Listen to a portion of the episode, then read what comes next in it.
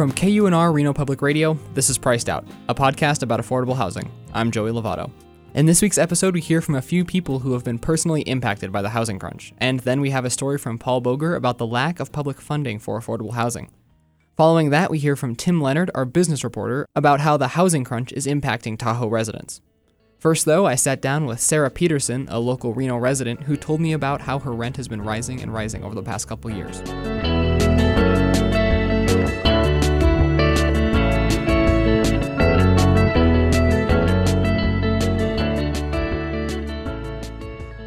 So, I'm formerly a bartender at Martis Camp Club, which is a private community golf course in Truckee, California. But now I am also looking at taking up a job in Bishop, California at this point. Cool. And why why are you looking at taking a job in Bishop, California instead of here in Reno? It's just not affordable to stay here. It's just no longer a viable option. Unfortunately, I feel like I've sort of been, just as you guys say, priced out of the housing market here. And for me, Bishop has always been a place that I've considered living other than Reno. And so for me, it was actually a more economically feasible option. Okay. Uh, how long how long have you been here in Reno? I moved here in August of 2012, Okay. and I've been here since. And how have you seen the your housing situation change like from that time?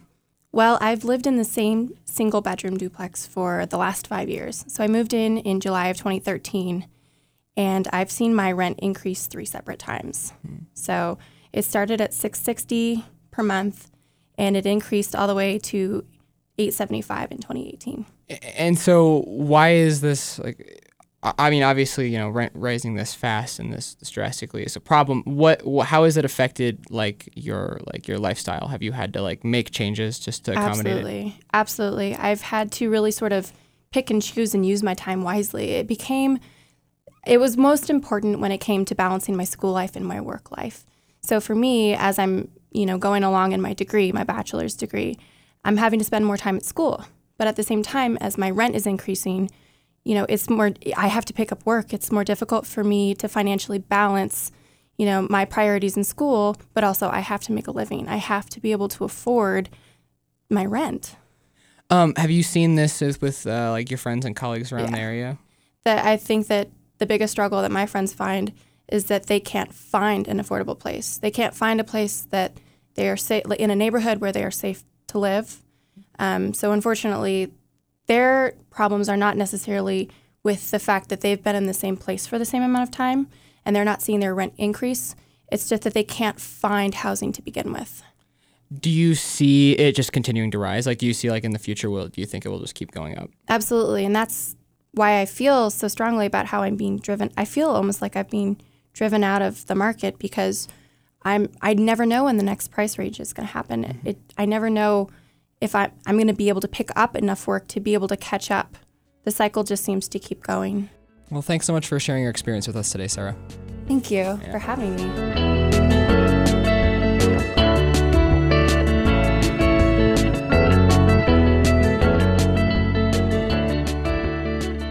All right, and now we're going to hear a story from Paul Boger about taxes and affordable housing because nearly a third of the households in the Truckee Meadows are considered either very low or extremely low income. That's according to a report from the Truckee Meadows Regional Planning Agency in 2016. With housing prices continuing to climb, many of those residents are being pushed out of the area. Part of the problem is the lack of publicly subsidized affordable housing. So let's listen to Paul's story about this problem and get a little bit more information. It's mid afternoon in South Reno, and Dane Hilliard with Green Street Companies is walking through the construction site of one of his newest developments. So you understand what this is, right? Senior affordable. It's 230 units. It's one and two bedroom units. They're you'll see the units. Everything's in them. They have their full kitchens, washer and dryers, and all that stuff in each unit. If you've driven south on Interstate 580, you've probably seen the site, Vintage at the Crossing. It's just one of several multi unit developments currently being built in the Truckee Meadows, and it looks like when it's done, it'll be pretty nice. And what we try to do is in the units, um, these are going to be owned long term. So we spend more money on finishes than you would typically see in an apartment that was going to be flipped and sold. So we have like granite countertops, vinyl plank flooring, um, which is almost indestructible. But is it affordable? Multifamily and other high density dwellings have been popping up for the last few years, and yet what makes this particular project a little more unique is that it's meant to be affordable, like truly affordable. For a one bedroom, rent will be about $700 a month, and 830 for a two bedroom. That's roughly four or five hundred dollars a month below market value. And how are they doing this? Public financing. Vintage at the Crossing is one of the first developments in northern Nevada to receive bond money in more than a decade. It takes about a year to assemble the financing for, for these projects. And this was, um, it's located in a special, uh, in what's called a difficult development area, which allows the project a boost in its tax credit equity. And so the developers um, were looking, specifically looking for sites that would have this boost in tax credits. And this was the first new construction bond project since 2004 in northern Nevada. So it's, it's a big deal. That's Eric Novak with Praxis Consulting, a company that helps developers build more publicly funded affordable housing projects. He says many of the incentives are incredibly difficult to get. The federal low income housing tax credit has been a driving force in the creation of new homes, but it's capped annually, and bond projects have been non existent since 2004. And despite the credits that are available, rising costs of labor and materials outpace the incentives. We had on this project, we got a dollar eight per credit uh, pricing. The next project we did, we are down to 94 cents per credit. So these new programs come out that help you bridge the gap, and then interest rates go up, and we can't borrow as much money. The value of the tax credit goes down, and so you're it's this constant struggle to try and uh, piece together the financing for projects. To make matters more difficult, most low income projects are fueled by incentives provided by the federal government, but on the state level, there's nothing. During the last legislative session, state lawmakers created a committee tasked with examining the state's current housing crunch and coming up with strategies to address the issue. Democratic Senator Julia Ratti of Sparks chaired that committee. Um, while we would love for the market to take care of everything, the, the truth of the matter is that 95% of affordable units are built with some sort of a tax credit program, typically federal. Many other states uh, have state level tax credits. We are so far behind that I believe personally that it's time that Nevada put some money on the table as well to build more affordable units. But tax credits aren't the only tools available to incentivize the construction of affordable housing projects. Cities and counties can also play a role by limiting fees and opening up land. Every day, I just talk to more and more people who housing is their number one issue, and it is just going to continue to get worse. The senator says that leaders just can't talk about the issues in broad terms anymore because something needs to be done sooner rather than later.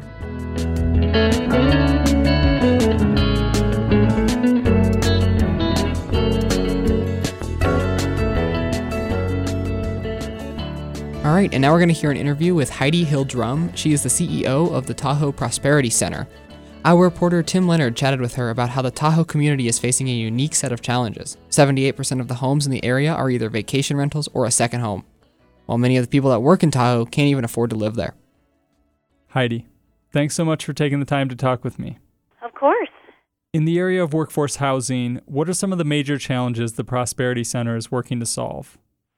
Our primary objective is to develop a workforce housing demonstration project, ultimately taking some of those old motels and tearing them down and rebuilding higher density, two, three story workforce housing. But it's 25 years worth of history of you know, trying to do the right thing for the environment and what has suffered is the community and the economy. Now we're trying to sort of adjust that, but we want to do it in balance so that we promote the right type of development here at the lake and the right type of housing that we need. Your organization recently released a report on economic trends in Tahoe, and one of the things that really struck me was that over a quarter of the people who stayed at the winter homeless shelter in South Lake Tahoe were employed. Is the problem for these workers low wages or high home prices? Where are you focusing your efforts? It's both. Um, and we are focusing our efforts on adding more housing to the community, and that we think will open the door for a lot of these workers to find appropriate places to live. Right now, I, ha- I have a friend who is working full time in our community. She's had a full time job for more than six months. She makes a pretty good wage, you know, not a high wage, but definitely uh, more than minimum wage, certainly and yet she can't find an apartment that rents for less than a $1,000 a month. The affordable housing that we have in Lake Tahoe right now has three to five year waiting lists, and that's not something that a lot of these folks can do. So they're living in these motels or they're moving off the hill for more affordable housing. Without any substantive changes, what could the workforce housing market look like in Tahoe in, say, 10 years? Without any substantive changes, I think we will see a lot of businesses close.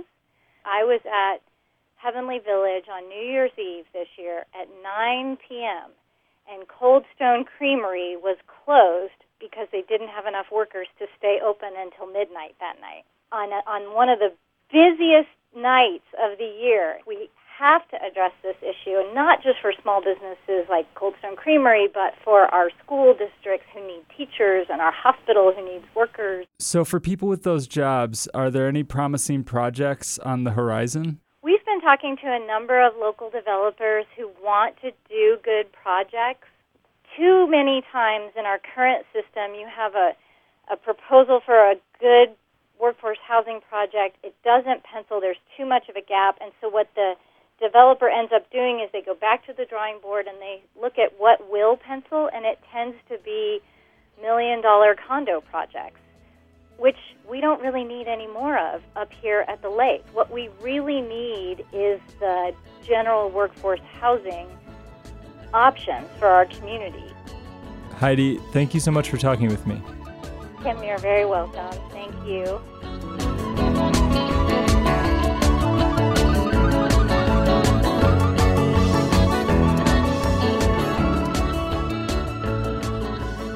Thank you for listening to this episode of Priced Out. If you would like to learn more about the series, go to kunr.org.